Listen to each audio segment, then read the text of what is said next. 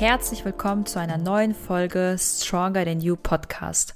Mein Name ist Jenny Köhn, IFBB Bikini Athletin und führender Host dieses Podcasts. Heute zu Gast Martha Jelin. Wir sprechen über das Thema Pre-Prep. Ein Thema, das meiner Meinung nach oft zu kurz kommt und umso mehr freue ich mich, dass wir dieses heute ganz intensiv besprechen. Wenn dir die Folge gefällt, würden wir uns freuen, wenn du heute ein Abo dalässt und die Folge mit Freunden, Familie oder in deiner Instagram-Story teilst. Ich wünsche dir ganz viel Spaß beim Zuhören. So, herzlich willkommen zu einer neuen Episode Stronger Than You. Heute habe ich wieder die Martha Jelin dabei und wir sprechen heute über das Thema ja, Pre-Prep. Martha, hallo. Hi. Hi, vielen lieben Dank für die Einladung wieder. Ähm, genau, heute befassen wir uns mit dem Pre-Prep, denn es gibt auch mehr als nur ein paar Wochen Prep. Genau, jetzt hast du es auch schon gut eingeleitet. Also, das ist ja Off-Season und In-Season sozusagen, also In-Season Schrägstrich Prep oder Vorbereitung auf Deutsch. Und Off-Season ist ja die Zeit, wo wir nicht auf Wettkampfdiät sind. Aber ähm, ich finde, das Thema wird viel zu selten angesprochen, weil man denkt immer, oh, okay, jetzt geht die Prep los, man hat so diese pauschal 16 Wochen und da diätet man und dann ist man ready für die Bühne. Ich krieg das auch ganz oft mit, wenn ich gefragt werde, ah, äh, jetzt geht deine Diät los, jetzt trainierst du wieder, ne? Und jetzt äh, isst du wieder nur nach Plan und so. Und ich sage dann immer, nee, ich trainiere ja die ganze Zeit und ich esse auch die ganze Zeit nach Plan. Klar habe ich da ein bisschen flexiblere Tage mit drinne, aber Training, Routinen und das Ganze, das mache ich das ganze Jahr über. Genau, also die Frage kenne ich sehr, sehr gut, vor allem in Fitnessstudios, wenn dich noch so die ältere Menschen kennen, wenn dich manchmal so anfragen, ähm, ah ja, wenn, wann, wann hast du wieder deinen Auftritt? Ah ja, dann und dann. Ach, dann, dann trainierst du jetzt wieder, ja, dann isst du jetzt wieder nach Plan, so, genauso wie du sagst, das ist, ja, ich lebe meinen Sport eigentlich schon jeden Tag, ob ich jetzt x Tage out bin oder auch nicht. Ähm, mhm. Ich meine, die Muskeln, die Muskeln wachsen ja nicht vom selber, nicht vom Sitzen auf der Couch. Ähm, da muss man schon dafür tun, dass, dass unser Körper sich entwickelt. In, und dafür ist ja Off-Season vorgesehen. Genau, wir, also die Muskeln wachsen ja nicht in der Diät. Ganz im Gegenteil. Da wollen wir eigentlich nur die Muskulatur, die wir uns hart erarbeitet haben, freilegen, indem wir das Körperfett reduzieren. Aber in dieser Zeit wächst ja nichts mehr. Eben, also bei schlechten Diät, wenn, wenn deine Ernährung, sag ich mal, schlecht, äh, ja, wie sagt man das, zusammengestellt ist, dann kann auch sein, dass du in der Diät auch Muskeln verlierst. Ähm, wenn du zum Beispiel zu starken Defizit hast oder auch zu wenig Eiweiß zu dir nimmst, kann sein, dass du nicht nur Körperfett verlierst, sondern, sondern auch die Muskulatur. Also in der Diät ist das eher, so wie du sagst, die Muskulatur freizulegen und die so gut zu halten, wie es geht. Und für den Muskelwachstum ist eben Off-Season vorgesehen. Genau.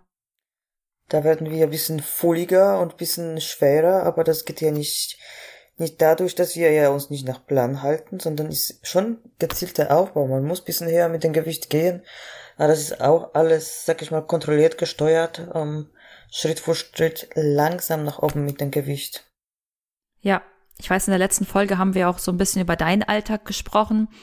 Und da ist ja sehr schnell klar geworden, dass du wirklich das ganze Jahr über eine gewisse ähm, Strenge auch in deiner Ernährung und in deinem Training auch hast. Und du gehst ja auch früh schlafen und stehst sehr früh auf, weil du vor der Arbeit trainierst. Und zum Beispiel bei mir, bei mir war das so. Ich habe in der Prep, weil ich eine neue Arbeit angefangen habe und dann im Büro angefangen habe zu arbeiten, da habe ich einfach in der Vorbereitung gemerkt, oh, nachmittags ist meine Energie nicht so da und dann kann ich einfach kein gutes Training gewährleisten.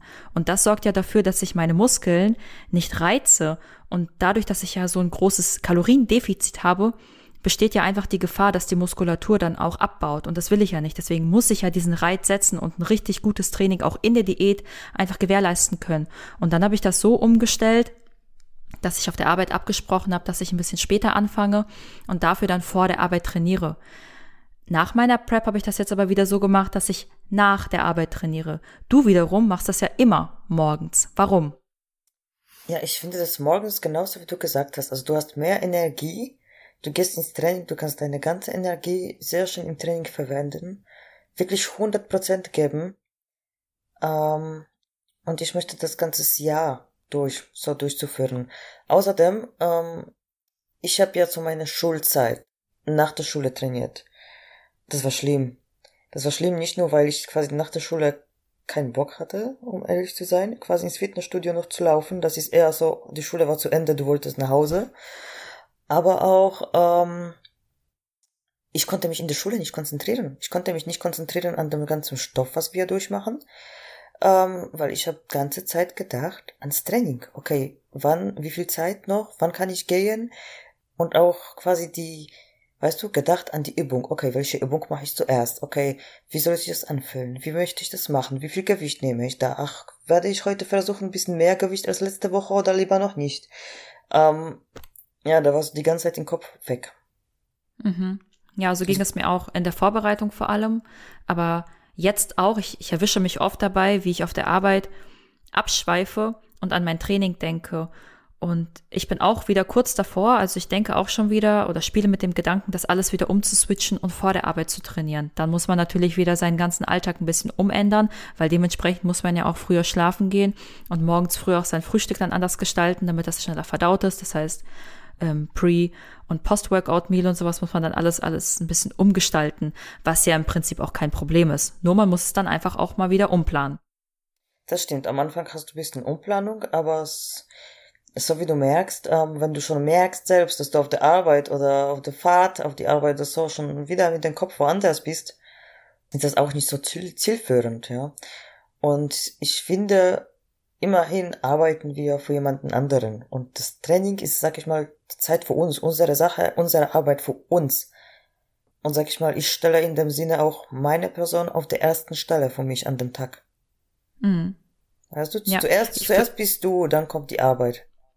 Ja, genau. Und dann ist es ja auch wieder einfach abhängig von dem Typen, weil manche Menschen haben ja morgens einfach keine Energie. Ich kenne auch Leute, die jetzt mir gesagt haben, nee, ich muss erstmal ein bis zweimal gegessen haben, damit ich Energie im Training habe.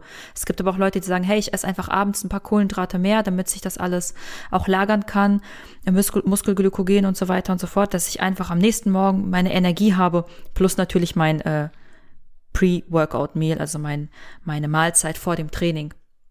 Es gibt aber auch Menschen, wie wir zum Beispiel, die sagen, ey, ich habe einfach morgens mehr Energie, da ist meine ganze Energie noch gebündelt und da kann ich die komplett perfekt fürs Training einsetzen. A, kann ich dann gutes Training gewährleisten und habe richtig geballert sozusagen und B, habe ich dann Kopf frei und kann optimal meinen Tag starten. Das ist dann wieder typabhängig. Ja, also jeder, jeder muss es so gestalten, wie es ihm am besten passt. Am besten sich halt durchprobieren und für sich entscheiden, was, was passt mir am besten zeitlich in den Alltag und auch ähm, zu meiner Person. Weil auch so wie du erwähnt mhm. hast, manche Leute stehen halt von sich aus früh, morgens in der Früh und sind, sag ich mal, ausgeschlafen und die anderen sind eher wieder nachtaktiv. Ähm, ja, wo man, wo man, sag ich mal, am liebsten bis um 12 Uhr mittags schläft, aber dann bis um 3 Uhr nachts äh, irgendwas macht. Mhm. Denkst du, dass man sich, sorry? Nee, sag, sag. Denkst du, dass das eine Gewohnheitssache ist, dass wenn man sagt, man ist eher eine Nachteule, dass man sich auch umgewöhnen kann zum Frühaufsteher oder zu jemandem, der früh morgens trainieren kann? Absolut, absolut. Ich musste mich auch umstellen. Also ja, ich bin, sag ich mal, nicht seit Geburt so früh aufsteher. Ich hatte auch meine Zeit, wo ich Partymensch war und bis um 12 Uhr äh, geschlafen habe und dann immer bis um drei nachts gesessen habe. Ähm, das war vor allem im Sommer schwer, weil im Sommer ist ja sehr lange hell. Mhm. Und es ist 20 Uhr und du liegst im Bett und versuchst zu schlafen. Die Rollladen sind unten, aber dennoch ist irgendwie zu hell, zu warm, du hörst doch die, die Vögel draußen noch.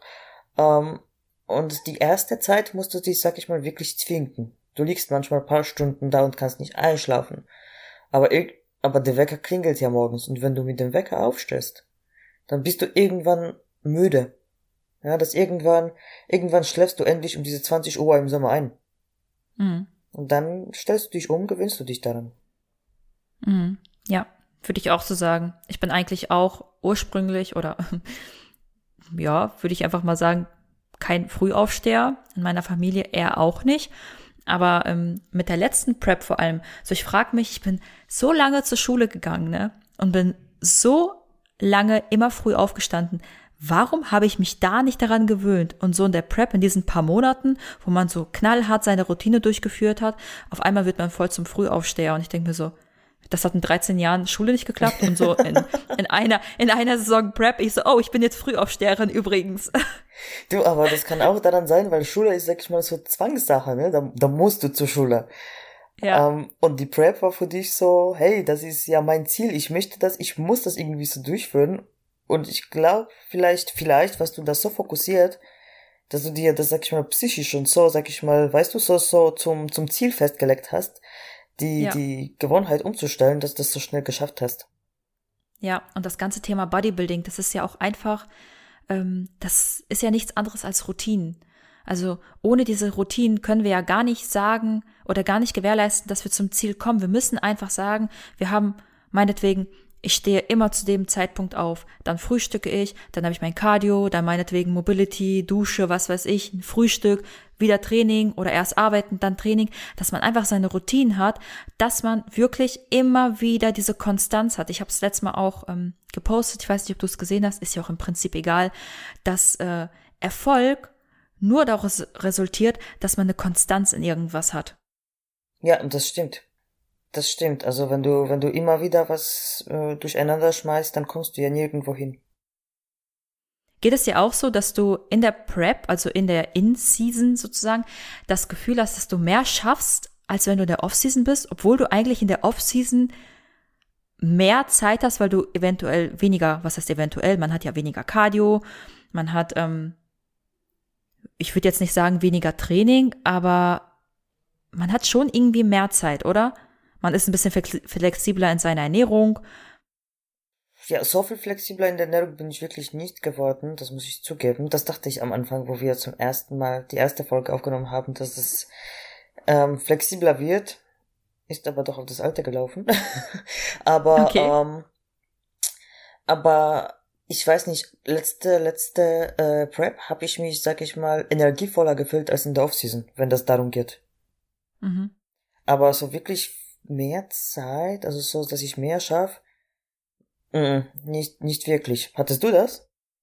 Ja, also ich habe schon das Gefühl, also hm, ja und nein. Also ich höre das auch ganz oft, wenn ich mit anderen Athleten mich unterhalte, dass man einfach das Gefühl hat, da dadurch, dass man in der äh, In-Season, in der Prep, in der Vorbereitung, ich sage jetzt einfach mal Prep, damit alle wissen, dass ich damit die Vorbereitung meine, ähm, dadurch, dass man so extrem durchstrukturiert ist am Tag, weil man einfach so viel zu tun hat. Man hat ja sein Cardio, man hat das Training, man hat jede Mahlzeit ist auf, auf die Uhrzeit genau abgetaktet, teilweise dann auch irgendwann zum Schluss äh, äh, zweimal am Tag Cardio, dann kommt ja noch das regelmäßige Posing-Training dazu, ähm, dass man so durchstrukturiert ist, dass man das Gefühl hat, man schafft unglaublich viel und in der Off-Season diesen Gedanken hat, ah ja, ich kann das auch noch später machen oder ich kann ja auch ein bisschen länger wach bleiben, weil ich habe jetzt kein Cardio, muss vielleicht nicht diese Stunde früher aufstehen oder so.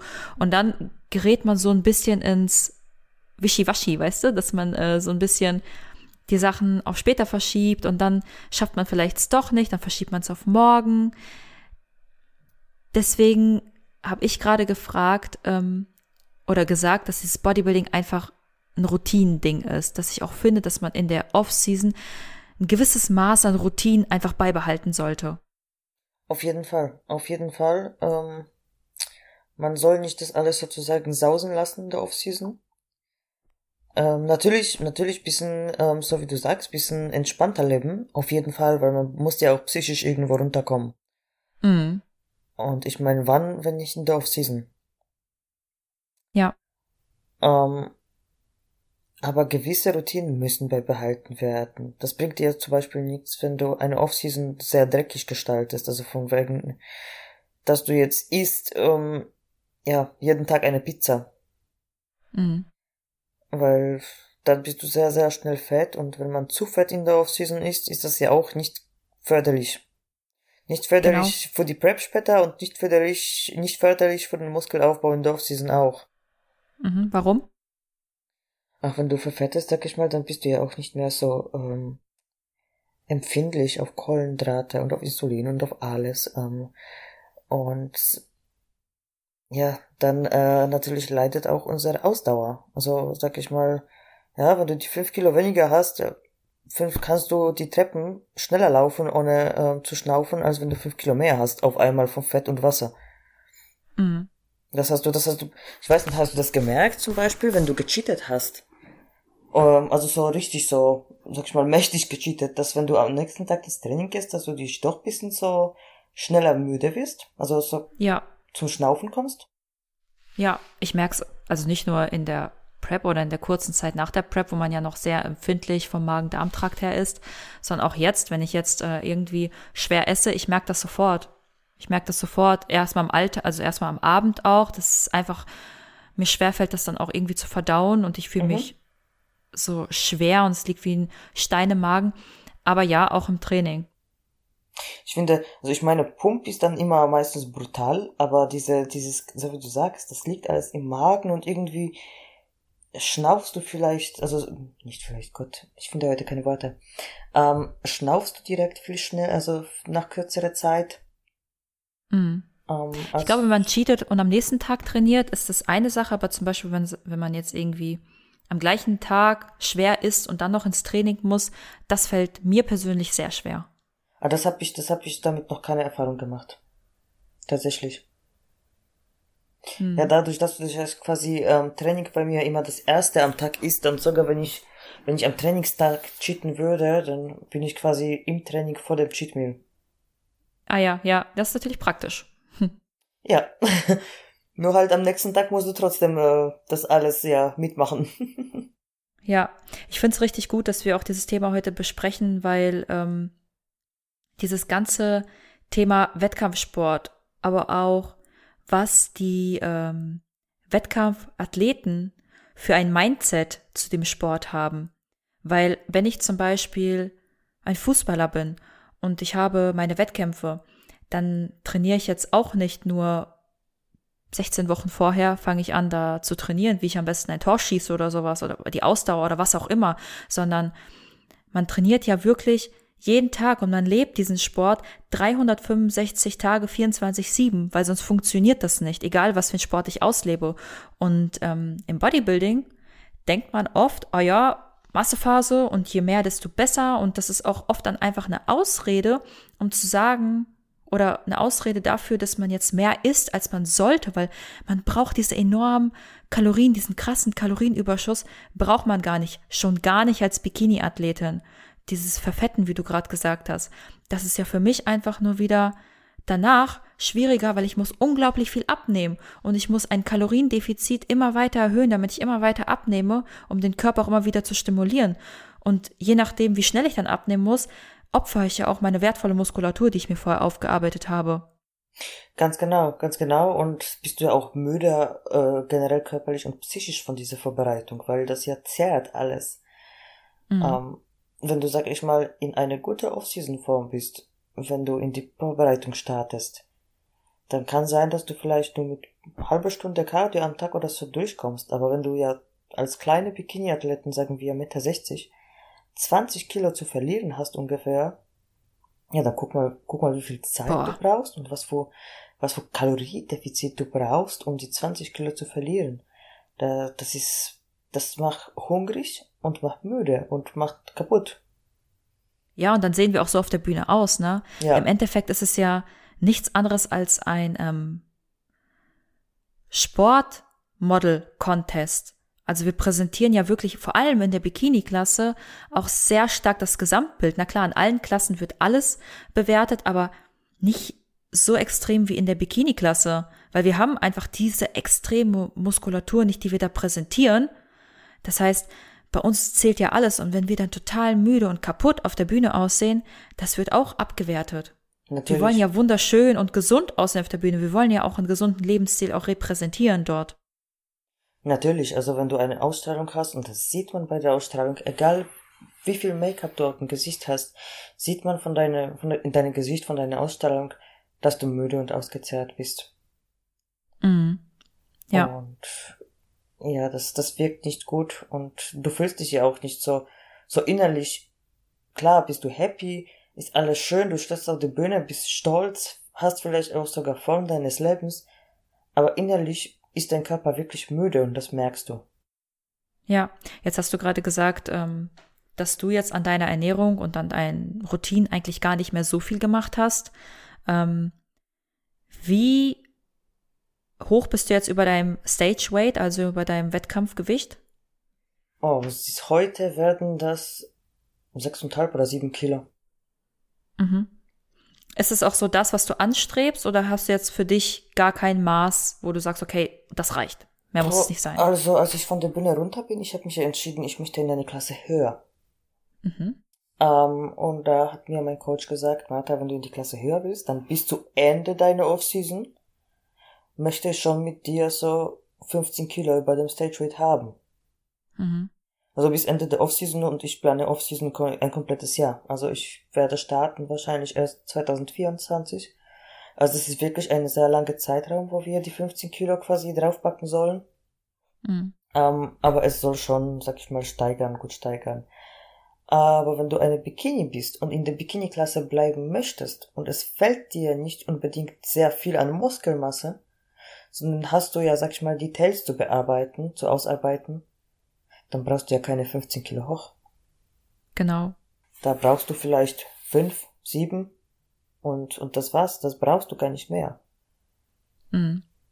Ja, kommt ja natürlich auch immer dann auf die Größe der Bikini-Athletin äh, an und selbstverständlich, allem. ja. Ja, aber genau, das ja. ist auf jeden Fall. Also ich weiß auch bei mir war es immer das Problem, dass ich in den letzten Jahren, also nicht jetzt, jetzt halte ich das sehr, sehr gut, aber vorher habe ich natürlich auch in meinen ersten Wettkampfsaisons den Fehler gemacht, dass ich nach der Bühne oder nach der Vorbereitung ausgehungert war und mhm. diesem Drang auch nachgegangen bin.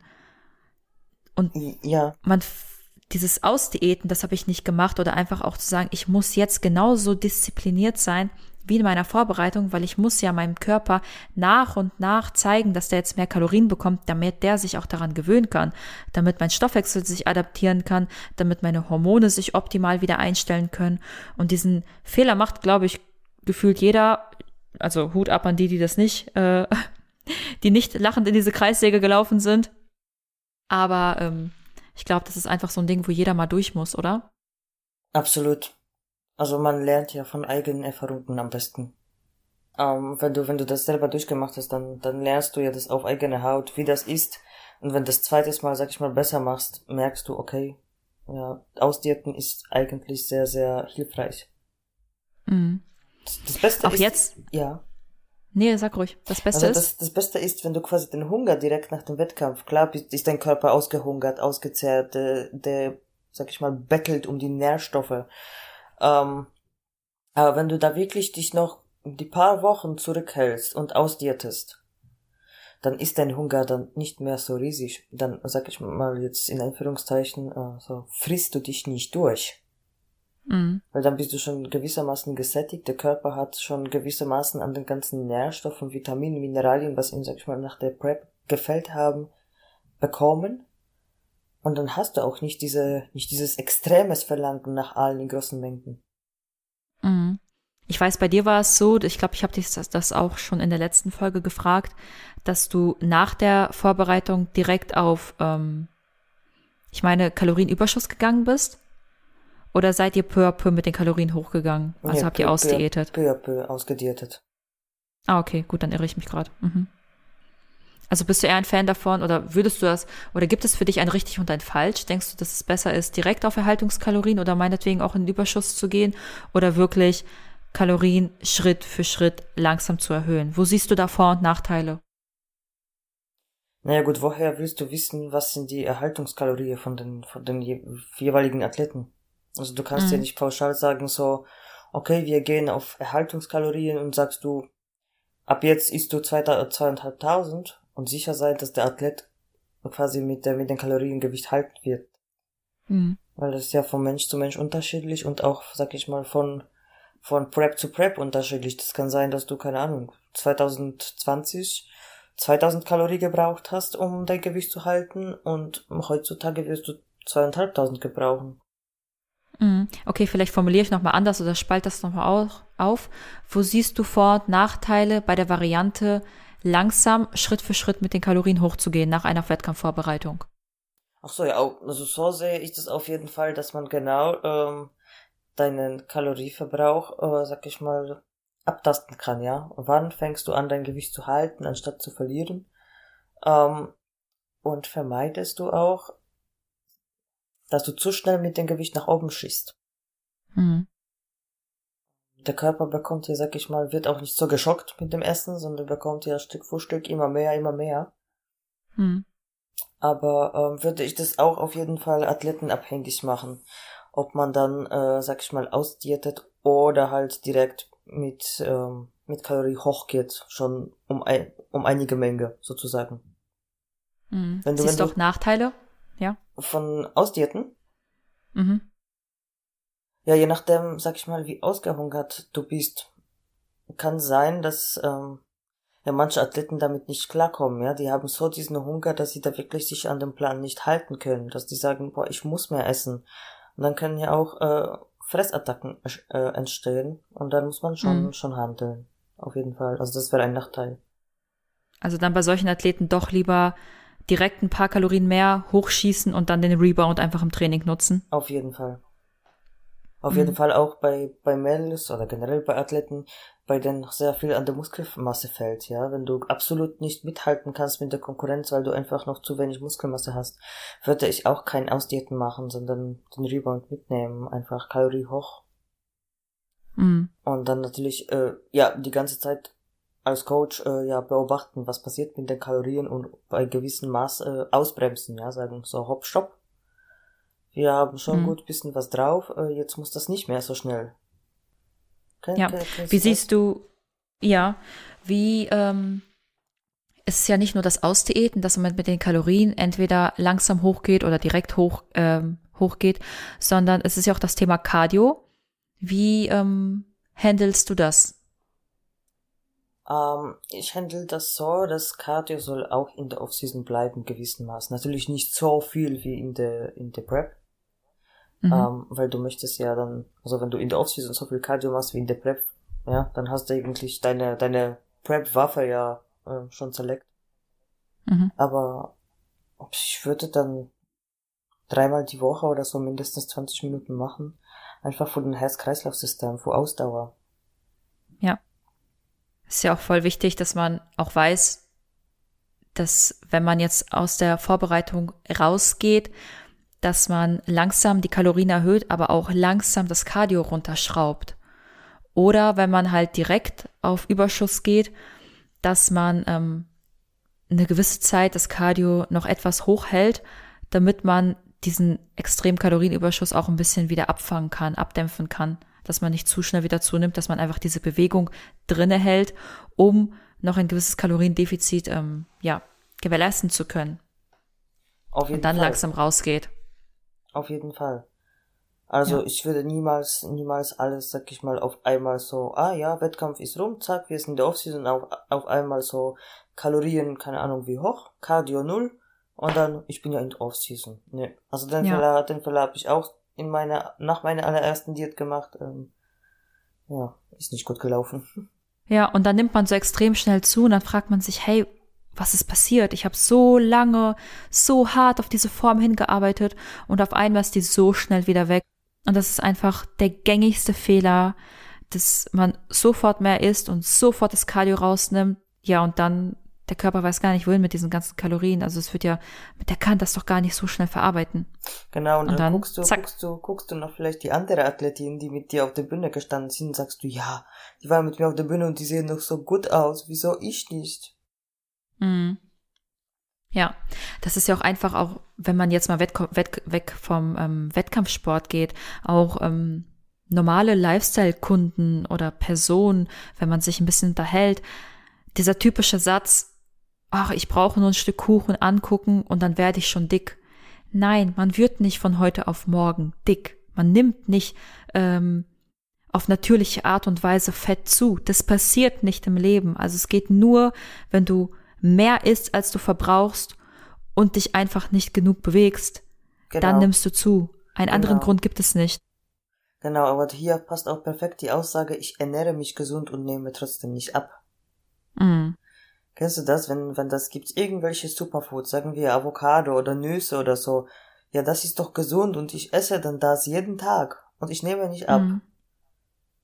Das, ja. wird, das wird auch sehr oft verwechselt, gesund und, ähm, sag ich mal, Kaloriedefizit, Kalorieüberschuss.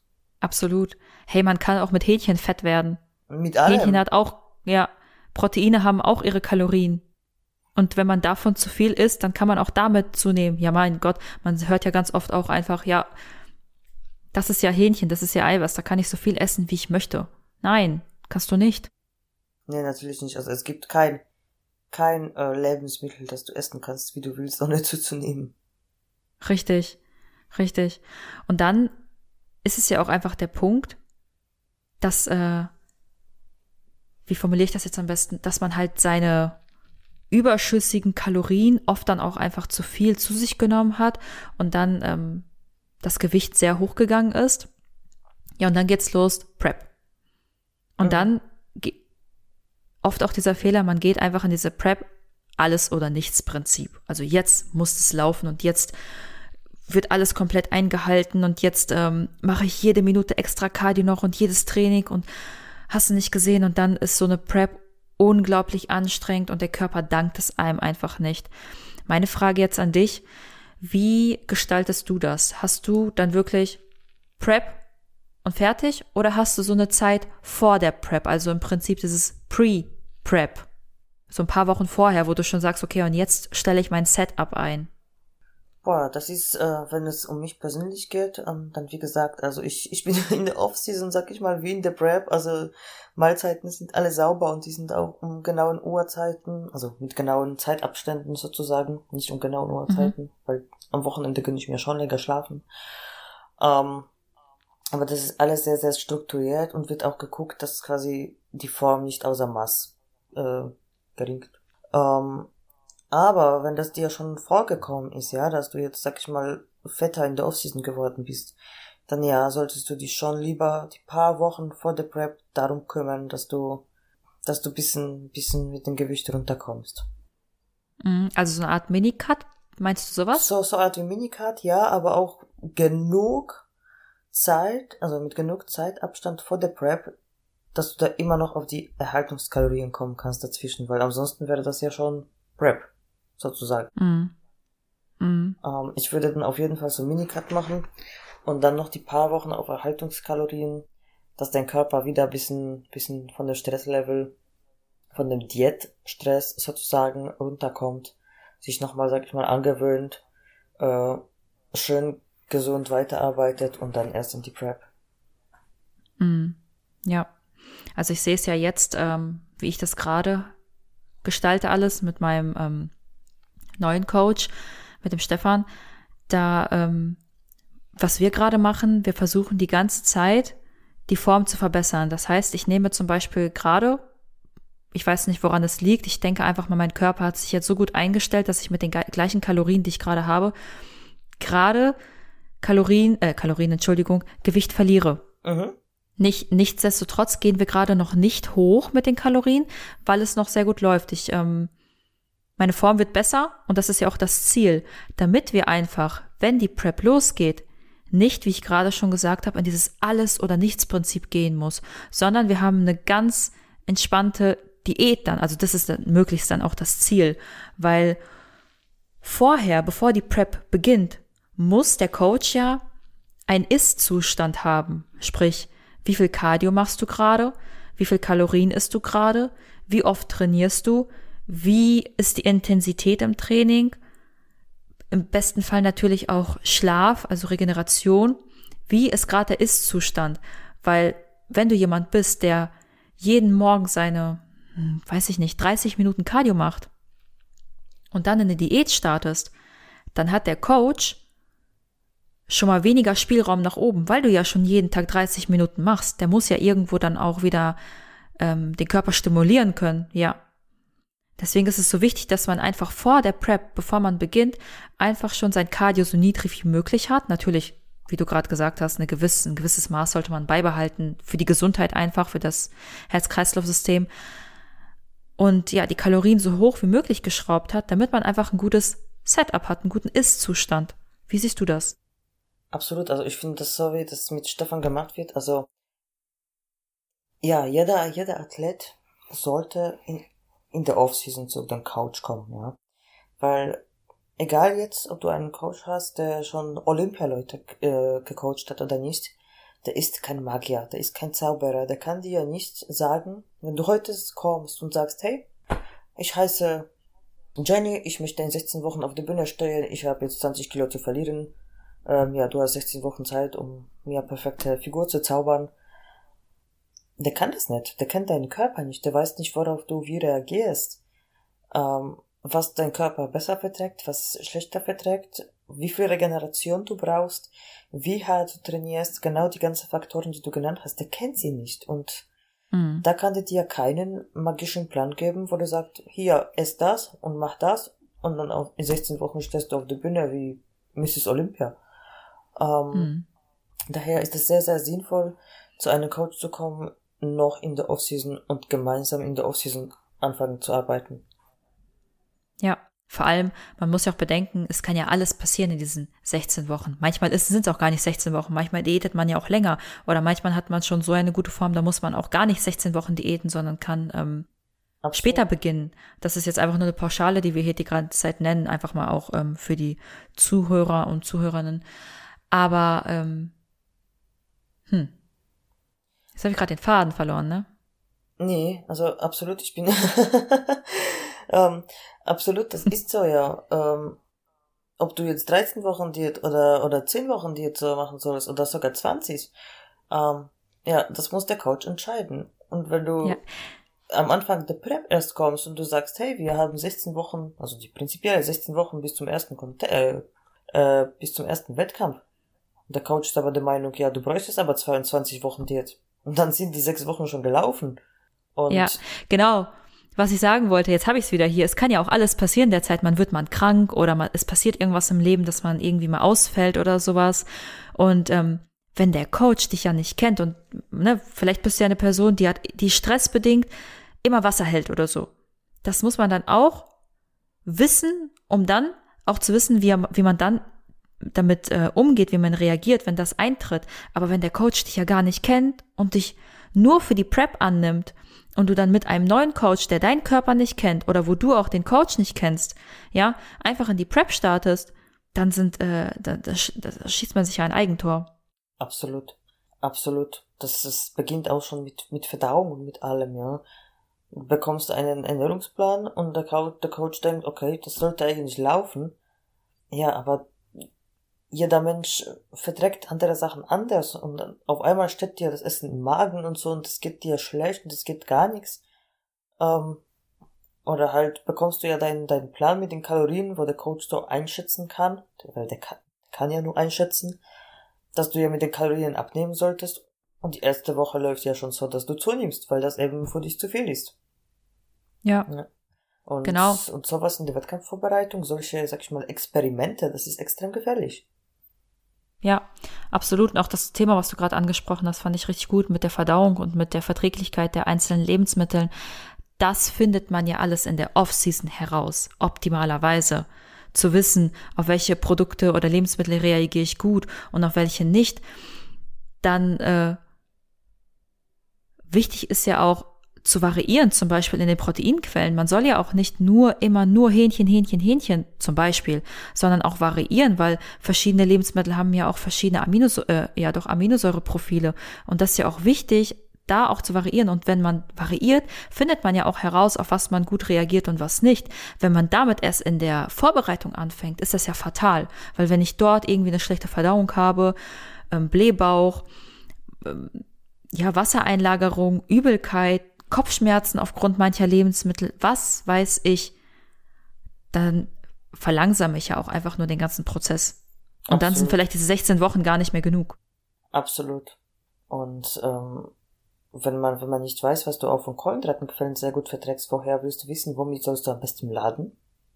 Mhm, genau. Ja, die manche laden halt, da sage ich jetzt mein Beispiel, ich habe Griff ins Klo gemacht in Prag, weil ich einfach faul war.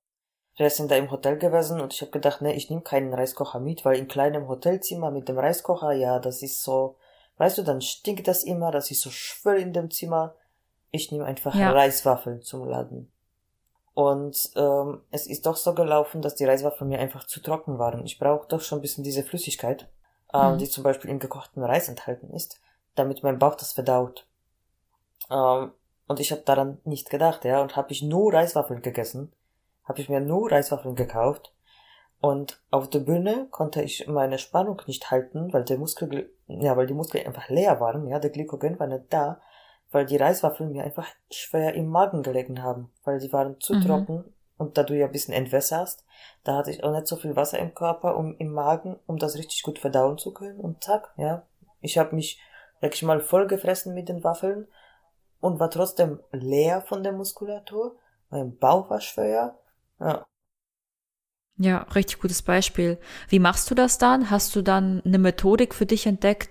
Schreibst du zum Beispiel Tagebuch mit den Lebensmitteln, die du isst und meinetwegen, wenn du was nicht verträgst, dann streichst du es weg und isst es dann ein paar Wochen nicht, um zu gucken, ob es daran lag oder sowas. Oder also, würdest du. Tage, Tagebuch führe ich tatsächlich nicht, aber ähm, wenn ich merke, dass ich zum Beispiel oh, jetzt Kartoffel gegessen habe statt Reis und ich merke, okay, an dem Tag lag es mir echt schwer im Magen, Mhm. Da denke ich mir, okay, kann ja tagesabhängig sein, ja. Man ist ja nicht jeden Tag auch vom Verdauungstrakt so fit. Ähm, mhm. Versuche ich das zweites Mal. Wenn das bei zweiten Mal wieder gleiche Fall ist, dann weiß ich, okay, dann ist halt so, dann die Kartoffeln werden eben nicht so gut verdaut bei mir. Eben liegen sie im Magen und dann weiß ich, dass ich in der Vorbereitung, vor allem je näher an den Wettkampf, werde ich keine Kartoffel essen. Mhm. Ähm, das gleiche ist auch zum Beispiel äh, jetzt mit Durchfall sozusagen, ja, wenn du etwas isst und du merkst, oh, und da muss ich aber aufs Klo, dann vielleicht mache ich das auch noch zweites Mal irgendwann, weil, wie gesagt, ich bin auch so ein Mensch, dass ich sage, ey, das kann, das kann auch am Wetter liegen. Ähm, ja. Mache ich das ein zweites Mal und das zweites Mal auch wieder so läuft, ja, dann weiß ich, pff, lieber verzichtest du darauf. Wie machst du das? Also ich arbeite viel, also ich habe viel mit Tracken gearbeitet mhm. dass ich äh, einfach nur für die, die gerade zuhören, äh, dass ich äh, aufschreibe mit einer App, was ich esse. Und ähm, wenn ich gemerkt habe, ich vertrage irgendwas nicht, dann habe ich das tatsächlich äh, rausgenommen und geschaut, ob es daran lag. Und habe meinetwegen, wenn es jetzt äh, ein Milchprodukt war und ich habe das jetzt rausgenommen, habe dafür meinetwegen ähm, eine andere, äh, ein anderes Lebensmittel eingesetzt. Meinetwegen, wenn es jetzt der Quark war, dass ich jetzt eine andere Proteinquelle eingesetzt habe. Und dann habe ich eventuell gemerkt, dass es jetzt besser wird. Und dann wusste ich, dass es am Quark lag. Also sprich mit Aufschreiben und mit Beobachtungen. Ähm, aber ich finde, das mit dem Thema Tagebuch finde ich für ähm, jemanden, der sehr viel unterschiedliche Sachen isst, optimal. Weil man kann gar nicht alles im Kopf haben und so ein Körperempfinden entwickeln, dass man wirklich auf alle Lebensmittel irgendwie Acht nehmen kann. Deswegen würde ich das auch immer jemandem empfehlen, der ja sehr viele verschiedene Lebensmittel isst, aufzuschreiben. Und wenn man merkt, man hat immer Verdauungsprobleme, dann geht's halt mal darum, wirklich penibel drauf zu achten und meinetwegen Lebensmittel rauszunehmen, dann wieder eine Woche so zu essen, um zu gucken, ob es daran lag. Wenn es nicht daran lag, wieder ein anderes Lebensmittel rausnehmen und so wirklich zu schauen. Das ist natürlich leichter, wenn man die Varietät in den Lebensmitteln nicht so hoch hält. Ja, das natürlich dann leichter auch herauszufinden, woran liegt es. Wir die jetzt sowieso sehr ähm, ein gutes ähm, Empfinden für unseren Körper haben. Wir sind sehr sensibel und wir kennen unseren Körper sehr gut. Da ist natürlich leichter zu sagen, okay, es liegt jetzt daran. Weil bei mir war das jetzt so, ich habe eigentlich jeden Abend mein Quark drinne und das ging auch eine Weile gut. Aber irgendwann habe ich einfach gemerkt, hm, esse ich jetzt einmal abends den Quark, ist es kein Problem. Esse ich jetzt zwei, drei, vier, fünf Tage hintereinander abends meinen Quark, mhm. merke ich, dass ich einen Blähbauch habe und dass es einfach super schwer im Magen liegt. Also ich habe das Gefühl, zwei Stunden später bin ich immer noch extrem satt, aber nicht angenehm satt, sondern es liegt mir so eklig einfach im Bauch.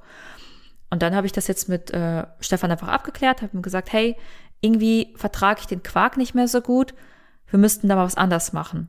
So, und ich habe dann für mich einfach entschieden, okay, die Eier aus meinem Frühstück, die esse ich jetzt abends. Und morgens in meinem Porridge oder in meinem geliebten Frühstückskuchen, wer mir folgt, weiß, dass ich esse mal Frühstückskuchen. So, da mache ich jetzt keine Eier rein, sondern Proteinpulver. Und damit ich aber auch meine Fette habe, mache ich halt Nussmus danach drüber.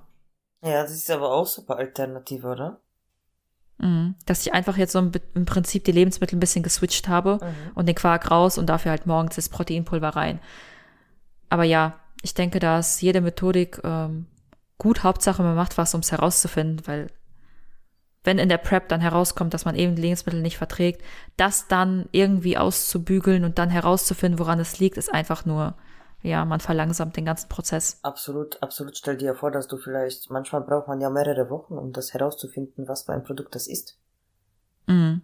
Und stell dir vor, da, ja. da hast du wirklich in der Prep, wo du dir die Kopf darum machen musst, zu berechnen musst, was ist das? Ja. Aber ne, auch sehr interessant, dass quasi du, wenn du ein, äh, einmal Quark isst, dann ist okay, aber mehr Tage hintereinander, dass es dann nicht okay ist. Ja. Man sieht, die ja, Menge macht ein Gift. Ja, ja, ja. Hier, es gibt ja auch ein unterschiedliches Maß an, äh, an ähm, Intoleranzen sozusagen. Mhm. Also je nachdem, wie stark der Körper die Laktose jetzt verarbeiten kann, kann ja auch sein, dass man so ein bisschen gut verträgt, aber jetzt in Übermaßen nicht. Es gibt auch Personen, die, denen reicht schon wirklich ganz wenig äh, Laktose und die haben direkt Probleme. Bei mir ist anscheinend der Fall, dass ich ein gewisses Maß vertrage und danach wieder nicht, wenn es zu viel wird. Ja, also wie gesagt, Körper das Enzym. Genau. Kann mein Körper aber nicht so viel von dem Enzym produzieren, dass die Laktase, ja, dass die Laktose spaltet, das ist Laktase. Genau. Sehr gut. Jetzt ist die Frage, wir haben jetzt gesagt, okay, wir kennen uns schon relativ gut aus mit unserem Körper und wir wissen ungefähr, wie wir damit umzugehen haben und man wird ja auch von Prep zu Prep besser und natürlich lernt man auch immer von seinem Coach dazu und ähm, du bist ja auch Coach, du hast auch deine ähm, Coaches. Hast du auch Wettkampfathleten? Ja, ich habe tatsächlich zwei Mädels, die jetzt in sechs Wochen äh, so in München starten. Mhm. Ähm, Welche Klasse? Beide sind in der Bikini. Mhm. Eine davon ist gerade so ein Fall, da haben wir die Zusammenarbeit angefangen und da haben wir, also die war bei einem anderen Coach, ich möchte den Coach nicht nennen. Mhm. Ähm, nee, brauchst du nicht. Der hat sie sehr geschrottet sozusagen. Also das ist super Frau, die hat auch super Power, die gibt so Gas. Als die zu mir gekommen ist, sie eigentlich zu mir gekommen wegen Posingstunde. Aber haben wir uns so ein bisschen unterhalten und ist herausgekommen, dass ihre Coach, ja, sehr komische Sachen mit ihr anstellen wollte, damit sie auf die Bühne kommt. Ähm, und äh, dann habe ich ihr gesagt, wenn die möchte, kann sie zu mir kommen. Ich kann ihr aber nicht versprechen, dass diese Paket auf der Bühne äh, ja so super hinhaut, ja, weil wie gesagt, ich kenne ihren Körper nicht. Aber das war so, sag ich mal, mhm. Rettungsaktion. ah, okay, siehst, das ist genau diese Problematik, die wir gerade besprochen haben, ne? Ja, das war Rettungsaktion. Ähm, aber ich muss dir sagen, die hat jetzt schon Form ihres Lebens erreicht. Cool. Wir sind beide mega froh. Ähm, das hat einfach gepasst, ja. Das hat einfach gepasst, dass so, so wie, so wie ich vermutet habe, dass es funktionieren kann, dass es bei ihr auch funktioniert hat. Mhm. Weil so wie wir hier in dieser Folge gesprochen haben, das ist nicht immer der Fall. Ja. Dann musst du als Athlet immer dieses Risiko eingehen, dass du, dass vielleicht bekommst du einen Plan, der für dich nicht so super optimal ist. Wie hast du das dann bei ihr gemacht? Hast du ihr, du hast ja dann auch einen Ist-Zustand, den hast du ja immer. Und bist du dann gleich geblieben mit ihr oder hast du jetzt nochmal groß was verändert? Also die hat mir dann auch alle Pläne gezeigt von ihrem Coach, Trainingsplan, Ernährungsplan, alles drum und dran. Ähm, und erstmal habe ich ihre Kalorien hochgenommen, weil die war ja eigentlich noch in der Offseason, als sie hier gekommen ist. Und ihre Kalorien mhm. waren schon so niedrig, dass, dass, ich, dass ich ihr gesagt habe, du, also wenn du jetzt auf Diät gehen willst, wie willst du das machen? Man kann dir ja nirgendwo das Essen wegnehmen. Weil ich glaube, ja. ich glaube, also ich möchte jetzt nicht lügen, ich habe das wirklich nicht im Kopf, aber ich glaube, die hatte 1800 Kalorien am Tag. Und das war ihre, sag ich mal, Off-Season. Wie lange hätte sie diäten müssen? Ich glaube, die hatte ja die pauschale 16 Wochen machen sollen. Mhm. Ja, aber ich Und dann schon mit 1,8. Genau so starten, die Diät. Also dann, weißt du, egal wie viel Cardio sie machen würde und so, du musst ja immer wieder irgendwo das Essen wegnehmen und dem Körper den neuen Reiz zu geben. Mhm. Um, ähm, wie viel Cardio hat sie gemacht zu dem Zeitpunkt? Oh, ich glaube kaum. Ich glaube, mit Cardio war kaum, aber ja, kann man, kann man, kann man nicht sagen, dass du mit 1800 Kalorien die Diät starten kannst. Nee, nee. Ähm, wir ja. sind dann erstmal mit den Kalorien hoch, ich glaube, paar, zwei, drei Wochen. Ähm, Und am Anfang, als wir mit den Kalorien hoch sind, hat sie auch Gewicht verloren. Mhm. Weil das davor der Fall war, dass sie die ganze Zeit Gewicht gehalten hat. Ähm, hat sie Gewicht verloren und dann nach ein paar Wochen haben wir angefangen anzuziehen. Ja, immer ein bisschen Stück für Stück mehr Cardio, dann irgendwann Stück für Stück auch äh, Essen, bisschen kürzen. Und wie gesagt, jetzt, jetzt steht sie super da, sie hat in das Leben und in sechs Wochen geht's los. Sehr gut. Ja. Mega an, cool. Andere Mädel, äh, da haben wir schon äh, in der Offseason zusammengearbeitet und das wäre natürlich optimale Fall, ja. Da hast du schon, Mhm. da hast du ja ganze Dokumentation mit den Trainings- und Ernährungsplänen vorliegen, wie sie quasi genau dieser Ist-Zustand, ja, wie das alles bis jetzt gelaufen ist in der Offseason. Was verträgt sie, was verträgt sie nicht, welche Lebensmittel haben bei ihr gepasst. Ähm, mit Training hast du alles, sag ich mal, auch schon in der Hand gehabt. Und dann ist alles sofort sehr zügig glatt gelaufen. Also das, Mhm. Das ist, sag ich mal, so wie warmes Messer durch die Butter. Ja, sehr gut. Und ähm, wie gehst du dann vor? Hast du dann auch dieses, diese Pre-Prep-Zeit, also diese paar Wochen bevor die Prep losgeht, dass du so einen Ist-Zustand äh, entwickelst oder ähm, geht's bei, bei dir sofort los? Ja, da habe ich tatsächlich schon schon gesprochen, dass äh, quasi ähm, ja, das also ich habe die gebeten, ja, dass sie dass sie ein bisschen konstant sich hält, die die Wochen bevor wir in die Diät gehen. Mhm. Dass sie ein bisschen achtet darauf, dass sie ungefähr so die ja, also genug schläft und auch, sag ich mal, versucht immer die gleiche gleiche Zeiten äh, anzuhalten mit Schlafen. Also Mhm. dass sie nicht so was macht, dass ach heute schlafe ich neun Stunden, morgen nur drei, sondern dass sie immer quasi sich um Schlaf kümmert, dass sie ungefähr, ähm, dass sie schon langsam guckt auch wegen Trinkmenge, ja, was sie so am Tag trinkt, dass sie das irgendwie ähm, gewissermaßen einpendelt ähm, und auch ja mit dem Essen, dass sie ihre Timing anhält und ähm, ja, also das, das sag ich mal, das ist äh, Pre-Prep bei ihr gewesen. Also so die Sachen ein bisschen Mhm. konstanter zu halten einfach. Ja, damit man dann einfach auch weiß, womit man startet, mit welcher Base Genau. sozusagen. Genau. Ja. Und wie seid ihr dann gestartet? Wie viel Kalorien bist du dann ins Defizit gegangen? Oh, äh, Stück, Stück für Stück. Also ich mache immer so, da geht's erstmal ein bisschen Cardio hoch und Mhm. dann gehe ich äh, sehr, sehr langsam mit den Kalorien runter. Ich möchte, dass meine Mädels, sag ich mal, so viel zu essen haben, wie es geht. Mhm. Ähm, weil das ist ja, ich weiß nicht, ob du das bei deiner Prep gemerkt hast, aber du kannst, sag ich mal, den Energiehunger haben, so vom Körper heraus, und den Bauchhunger. Mhm. Also so zwei Arten vom Hunger. Und ich meine, das reicht schon am Ende der Diät, wenn du so ausgezehrt bist, dass du diesen Energiehunger hast. Du brauchst nicht noch den ganzen Tag mit leerem Bauch rumlaufen. Ja, also vom, vom ja. Magengefühl her. Ja, ich kenne das auch von meinen letzten Vorbereitungen, dass es wirklich immer erstmal darum ging, die Kalorien so hoch wie möglich zu halten und das so lange wie möglich und erstmal mit dem Cardio einfach ein bisschen hochzuschrauben, um ein Kaloriendefizit zu erzeugen. Und dann ging das einfach eigentlich immer mehr im Wechsel, so, ne? Mal ein bisschen mehr Cardio, mal ein bisschen die Kalorien runter, dann wieder ein bisschen mehr Cardio, je nachdem. Genau, weil immerhin, Essen sind ja Nährstoffe. Und um die Muskeln gut zu halten, musst du dir ernähren, ja. Und im Training setzt du den Reiz, dass du die Muskeln, sag ich mal, kaputt machst ja im Training.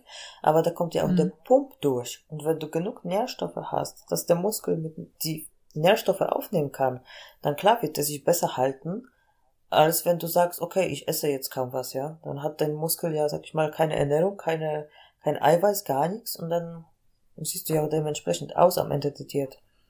Ja, dann sagen die Muskeln Ciao in der Diät. Ja, ich, ich muss sagen, ich äh, vergleiche das immer sehr gerne mit Pferden. Aber wenn du dir ein Pferd vorstellst, der nur in der Stall steht und kein Futter bekommt, der sieht einfach Mhm. so ausgehungert und dünn aus, dünn und dürr. Aber wenn du ein Pferd hast, wenn du richtig gut futterst und die ganze Zeit laufen lässt, dann ist es sehr viel definiert und muskulös. Mhm. Daher sag ich mal, warum soll ich, warum sollen wir das anders machen als, sag ich mal so, bei dem Pferdbild, ja? Du sollst einfach. Das war so ein richtiges, Essen. Ja. das war so ein richtiger Ostblock-Beispiel hier. ja aber, aber ist so, ja? Wenn, wenn du auch gut isst und dann dich genug bewegst, dann wirst du ja definiert und hast du schöne Muskeln, aber wenn du, sag ich mal, schlapp am Arsch hockst, kein Cardio machst, weil du sagst, ist mir ja lieber weniger essen, als meinen Arsch zu bewegen, dann siehst du ja auch dann so ausgehungert aus und dünn und dürr. Ja, ja. Ich finde es auch wichtig zu sehen, auch in der äh, Zeit vor der Vorbereitung, auch nicht nur Cardio, Regeneration, Ernährung und allem drum und dran, sondern auch einfach meine Aktivität, die ich in dem Alltag habe. Ja, wenn ich zum Beispiel jetzt äh, vorher, wo ich in der Klinik, ich bin jetzt umgezogen und ich sitze ja, also ich ich war die ganze Zeit im Büro, nur kurz zum Verständnis, äh, bin aber jetzt in der Großstadt, wo ich natürlich viel mit der Bahn hin und her fahre und vorher war ich in einem kleinen Ort, wo ich viel zu Fuß gemacht habe. Da hatte ich einfach mal morgens auf dem Weg zur Arbeit und mit meinem ähm, Heimweg und so weiter, dann noch äh, den Weg vielleicht ins Gym und die Einkäufe und sowas. Grob hatte ich da immer eine gleichbleibende Zahl an Schritten, die ich immer gehabt habe. Natürlich plus, minus immer, aber ich hatte meine 12.000 Schritte oder sowas hatte ich täglich einfach so immer drinne. Und das fällt jetzt natürlich weg. Das heißt, jetzt müssten wir gucken, dass ich ein gewisses Maß an Bewegung jetzt reinbekomme, indem ich ein bisschen Cardio hochschraube oder indem ich sage, okay, ich gehe meinetwegen früh aus dem Haus und äh, steige äh, drei Stationen vorher aus und mache diese Schritte wieder, damit ich immer auf ein gewisses Maß an Bewegung auch komme. Weil wenn ich jetzt aufhöre, äh, mich zu bewegen oder viel weniger Bewegungsschlagartig habe, dann sind diese Kalorien, die ich jetzt habe, eventuell nicht unbedingt zu viel. Irgendwann adaptiert sich der Körper auch da dran, aber das könnte natürlich passieren, dass ich dann mit dem Gewicht hochgehe. Hast du es auch gemerkt an deinem Körper, zum Beispiel an deinem, sag ich mal, Beispiel Verdauung, äh, dass du dich jetzt weniger bewegst? Nein, bei mir ist gerade ehrlich richtig bei mir läuft's sehr, sehr gut. Also mein Körper hat sich so extrem adaptiert an alles. Obwohl ich gerade auch Umzugsstress hatte und wenig Schlaf, war bei mir alles top, sowohl hormonell als auch von den Wassereinlagerungen her, von der Form, Verdauung und auch wie mein, ja, das hat, das war alles top bei mir. Also da bin ich auch sehr, sehr erstaunt, weil normalerweise gehöre ich zu den Menschen, die bei Stress extrem Wasser halten und sofort auch ähm, Verdauungsprobleme bekomme. Und ja, aber dieses Mal richtig top. Also wir sind sehr, sehr zufrieden. Mein Körper hat sich echt richtig gut an alles adaptiert. Also ich kann gerade das Beispiel gar nicht wiedergeben sozusagen. Na, dann ist perfekt. Das ist mhm. perfekt, weil manche haben das, also quasi das, äh, wenn du ja gewisse Maß an Bewegung hattest im Alltag und dann zum Beispiel aufgrund vom Job auf einmal nur sitzt, dass sie das merken an der Verdauung auch. Mhm. Ja, auf jeden Fall. Das ist wirklich auch wieder typabhängig. Aber da ist auch wieder einfach gut zu, zu wissen, man hat jemanden an seiner Seite, ein Coach in dem Fall, der einem genau sagen kann, hey, wir müssen jetzt mal auf den und den Punkt achten, damit wir dieses Problem Beheben. wieder aus der Welt schaffen. Genau. Ja. Weil wenn ich jetzt allein auf mich gestellt wäre, also ich bin jetzt vielleicht ein schlechtes Beispiel, ich ne, oder du auch, weil man kennt sich einfach auch mit der Zeit sehr gut. Das ist jetzt wieder was anderes. Wir wüssten natürlich jetzt im optimalen Fall auch, worauf wir jetzt achten müssen und woran es liegen könnte. Aber nehmen wir jetzt einfach mal Otto Normalverbraucher, die sich gar nicht so extrem mit ihrem Körper beschäftigen und auf einmal haben die jetzt so eine Veränderung im Leben aufgrund des Jobs oder sonst irgendwas oder stresstechnisch, ähm, ja, dass, dass sich da alles viel aufläuft. Die wissen gar nicht, woran die jetzt, an welchen äh, Schrauben die jetzt drehen sollen, damit die jetzt wieder auf den richtigen Weg kommen. Sagen wir mal, die haben jetzt gerade vor, abzunehmen oder so. Und dann läuft's auf einmal nicht. Ja, was machen die denn? Die fangen sofort an, weniger zu essen oder noch mehr äh, Cardio zu machen. Und dann sind wir wieder an diesem Problem, dass man wieder den Körper komplett ausreizt, obwohl der Körper es eventuell noch gar nicht geschafft hat, sich an die neuen Lebensumstände zu gewöhnen. Eben, ja. Ja, also da bin ich komplett deiner Meinung. Und man muss sagen, sehr viele Leute, ja, wenn sie die Effekte sehen von ihrer harten Arbeit, dann genauso wie du sagst, dann ist so aufhören, weil ich habe erreicht, was ich wollte, also muss ich nicht mehr Gas geben und dann auf einmal kommt Jojo-Effekt. Mm, ja, genau. Mhm. Ja, und dann nimmt man schlagartig viel zu und ähm, dann fühlt man sich wieder schlecht und dann fängt man wieder an abzunehmen und man kommt vielleicht gerade erst aus einer Diät, der Körper hat sich noch gar nicht adaptiert, die Hormone haben sich noch gar nicht eingestellt und dann nimmt man, geht man schon wieder auf Diät, weil man sich einfach nicht mehr gut fühlt.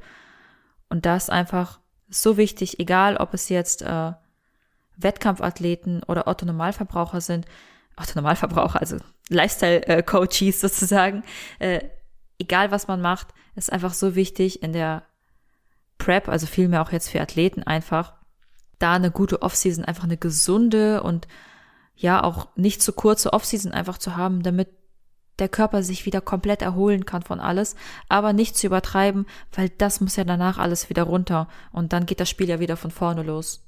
Absolut. Absolut. Und dann drehst du dich immer im Kreis. Ja. Martha, noch Frage zu deinem Coaching. Jetzt hast du zwei äh, Wettkampfathleten. Nimmst du da noch mehr Athleten? Ja, also ich nehme mehr Athleten und ich nehme auch ähm, Lifestyle-Medals ähm, mhm. habe ich auch meine Lifestyle-Medals. Mit einer bin ich auch, ähm, sag ich mal, die ist mein kleines, mein kleines Licht am Abend. Ähm, mhm. Weil äh, bei unserem Gespräch hat sich herausgestellt, dass sie eigentlich große Ernährungsprobleme hatte. Also äh, ihre, ihre Einstellung zum Essen war eher so, ja, Angst vor dem Essen sozusagen. Und jetzt sind wir auf einem sehr guten Weg, um ein bisschen aufzubauen. Und sie hat mir so vertraut, dass sie wirklich 100% an den Plan hält ähm, und äh, sich sogar daran hält, dass sie jetzt einen Cheat Meal macht. Ja, die, die hat auch ja. Kinder und ich finde, wenn du auch Kinder hast, dann ist auch schön, wenn du mit deinem Kind zum Beispiel äh, irgendwann ja sogar wenn das Kind ja, sag ich mal, Geburtstag hat, dass du mit ihm ein Stück von der Geburtstagtorte mit isst. Mhm. Und keine Angst vor der Torte hast. Und ähm, haben wir den Erfolg erarbeitet, dass sie ja auch im Kopf für sich entschlossen hat, ey, okay, ich werde jetzt zunehmen müssen, das ist in Ordnung für mich. Mhm.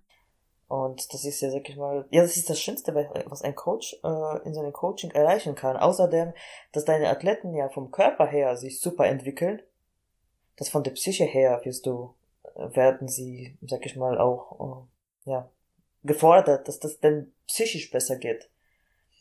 Mhm. Ich meine, was bringt ja. dir, was bringt dir sogar, wenn du, wenn du super geiles Körper hast, Sixpack und alles, aber dennoch irgendwie ähm, Ängste hast und dich nicht wohl in deinen Körper fühlst? Ja, ja, dann kann man das auch nur eine Zeit halten, ne? Und dann kommt man wieder in den gleichen Kreislauf zurück. Absolut, absolut. Aber ne, ich habe ich hab noch Plätze offen, also sehr, sehr gerne. Wie kann, äh, ja, sehr, sehr schön. Das ist ja hier eine, eine gute Nachricht. Wie kann man dich denn kontaktieren? Aber man kann mich auf Insta finden. Einfach Martha-Jeli. Ähm, auf Facebook bin ich eigentlich nicht so gut zu erreichen. ne, am, am besten, am besten per, Inter per Instagram tatsächlich. Mhm. Ja, und ganz kurz, wie, wie läuft das dann ab? Was äh, können die, nimmst du auch äh, männliche Kunden oder erstmal nur weibliche? Ich sag mal so, ich bin äh, nicht abgeneigt für männliche Kunden, aber ähm, dann muss ich wirklich schon in dem Vorgespräch merken, dass die Männer wirklich Interesse daran haben, äh, sag ich mal, von mir sportlich betreut zu werden, weil von der männlichen Kundschaft hatte ich schon ein paar Anfragen, wo sehr schnell herausgestellt, sich herausgestellt hat, dass die eigentlich nur Kontakt zu mir wollten. Okay. ja, ja, also das, das war manche Sachen. Verstehe. Ja, das war sehr, sehr, ähm, ähm, ja, gar nicht schön. Ähm, okay, wenn wir jetzt mal von dem, von dem Optimalfall ausgehen, dann also ja. Ja, ja. Und wenn jemand wirklich Interesse hat, äh, dann, dann sehr gerne. Dann, ob du jetzt Frau bist oder Mann, ob du, sag ich mal, Erfahrung hast im Fitnessstudio oder nicht, oder kompletter Anfänger bist, das ist alles egal. Man kann an allem arbeiten und Schritt für Schritt immer besser werden. Also Männer, versucht es gar nicht erst. Martha durchschaut euch und kickt euch wieder raus. Dann, dann, dann seid ihr direkt blockiert. nicht über den Weg. nee, nee, nee, nee, ja. Uh, okay, wie gehst du mit Neukunden vor? Wie machst du das dann, ähm, um erstmal herauszufinden, was die gerade brauchen? Also ich mache immer ein Videogespräch, also Videocall. Ich finde, das ist sehr schön, weil sehr viel bei mir, das ist ja Online-Coaching hauptsächlich. Ähm, natürlich, wenn du auch um die Ecke wohnst und dann sagst, du möchtest äh, zum Formcheck vorbeikommen, anstatt Videocall, dann sehr gerne. Aber ähm, wenn du weiter weg wohnst, dann macht man alles auch. Ja, also am Anfang gibt's Videocall-Gespräch ähm, mit ganz normalen Anamnese, ja. Also das nennst, stellst du dich vor, ich stelle mich vor. Ich finde das auch sehr persönlich, weil du siehst mich dann, wie ich aussehe, du ja, durch die Mimik und Gestik kannst du ja auch sehr viel über einen Menschen, sag ich mal, äh, erfahren. Und durch ein persönliches Gespräch hast du ja auch die Bindung zu der Person. Das ist was anderes als nur E-Mails schreiben. Mhm. Und ja, dann ist ganz normal Anamnese, da stelle ich mich vor, stellst du dich vor, ich frage dich halt nach deinen Gewohnheiten, nach dem Essen, was du magst, was du nicht magst, ob du irgendwelche Krankheiten, Unverträglichkeiten hast, ob du irgendwelche Medikamente nimmst. Ähm, dann kommen wir auch zum Thema Training, ja, wie oft in der Woche kannst du trainieren? Weil das ist ja auch jobabhängig bei manchen, die können ja zum Beispiel nicht fünfmal in der Woche ins Training oder möchten das nicht. Die sagen, hey, dreimal oder viermal äh, ist Maximum bei mir, dann ist auch in Ordnung. Bei manchen merkt man auch, sag ich mal, von der Regeneration her, dass es auch keinen Sinn macht, mehr als viermal in der Woche ins Training zu gehen. Mhm. Mehr ist ja nicht immer besser. Ähm, ja, und dann erzählst du mir halt auch über dich, ob du schon Erfahrung hast, was du so dein Leben lang gemacht hast, ob du überhaupt Sport gemacht hast oder sag ich mal jetzt Fitness dein allererster Sport im Leben ist und davor du nichts gemacht hast. Ähm, wie sind deine Essensgewohnheiten? So generell unterhalten wir uns über dich, damit ich so viel erfahren kann, wie ich kann. Ähm, und dann erstellen wir sozusagen gemeinsam deine Pläne. Weil okay. mhm. vom Training her interessiert mich auch, wenn du schon, sag ich mal, erfahren bist und ein Training äh, im Fitnessstudio trainierst, dann interessiert mich natürlich, ob du Lieblingsübungen hast oder Hassübungen hast, weil das macht ja auch keinen Sinn, wenn du einen Trainingsplan bekommst und sagst, wow, aber die Übung, das hasse ich, das mag ich nicht und oder bei dieser Übung habe ich immer Schmerzen und die sagt ja, ja, nee, aber mach. Dann Voll, es gibt ja so viele Übungen, wo du sie vielleicht richtig gut im Gesäß spürst und jeder andere spürt die nur im Beinbeuger oder sowas. Und dann ist es einfach wichtig, herauszufinden, welche Übung genau diese Muskeln äh, stimuliert, die wir auch stimulieren wollen. Und jeder ist einfach ein Phänomen, jeder spürt die auch einfach irgendwo anders. Klar kann man immer sagen, okay, wir versuchen das jetzt mal anzusteuern. Ganz oft ist es ja auch ein, äh, ja, eine Muscle-Mind-Connection, die man vielleicht noch nicht entwickelt hat. Und das kann man ja auch alles trainieren, ja. Aber es gibt einfach Übungen, die jemand vielleicht ganz besonders im Quad oder sowas spürt und nicht im Gesäß oder so, meinetwegen jetzt Squats oder so.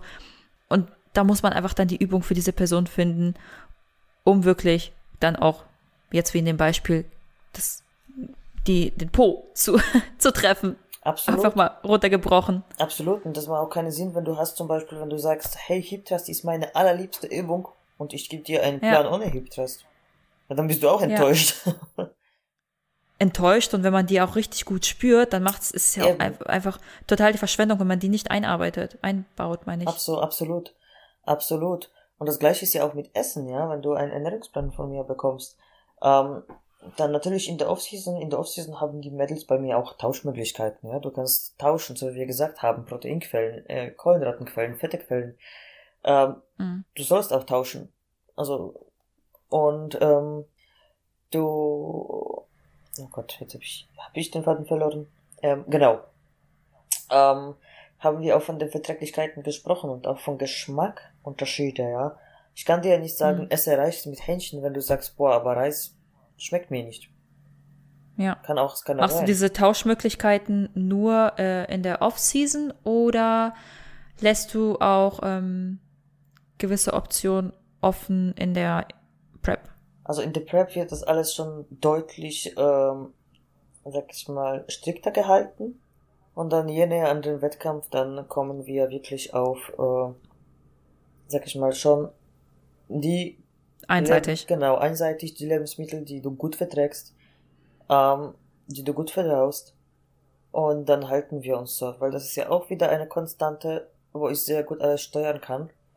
Äh, zum Beispiel sagen, nehmen wir jetzt ein Beispiel, hast jetzt vier Tage Reis gegessen, ist dein Gewicht die ganze Zeit, sagen wir, nach unten. Und dann einen Tag vor dem Formcheck hast du Kartoffeln gegessen, die liegen dir im Magen, hast du auf der Waage wieder halbes Kilo hoch. Mhm. Und dann sagst du mir, ja, zack, von gestern auf heute halbes Kilo hoch und vielleicht du als Athlet hast du nicht so Wert darauf gelegt, ja, dass du jetzt äh, Kohlenhydratquelle einfach umgeswitcht hast und sagst das mir nicht und ich sehe nur, ah, okay, unser Gewicht steigt statt fallen hm, schauen wir mhm. dich an.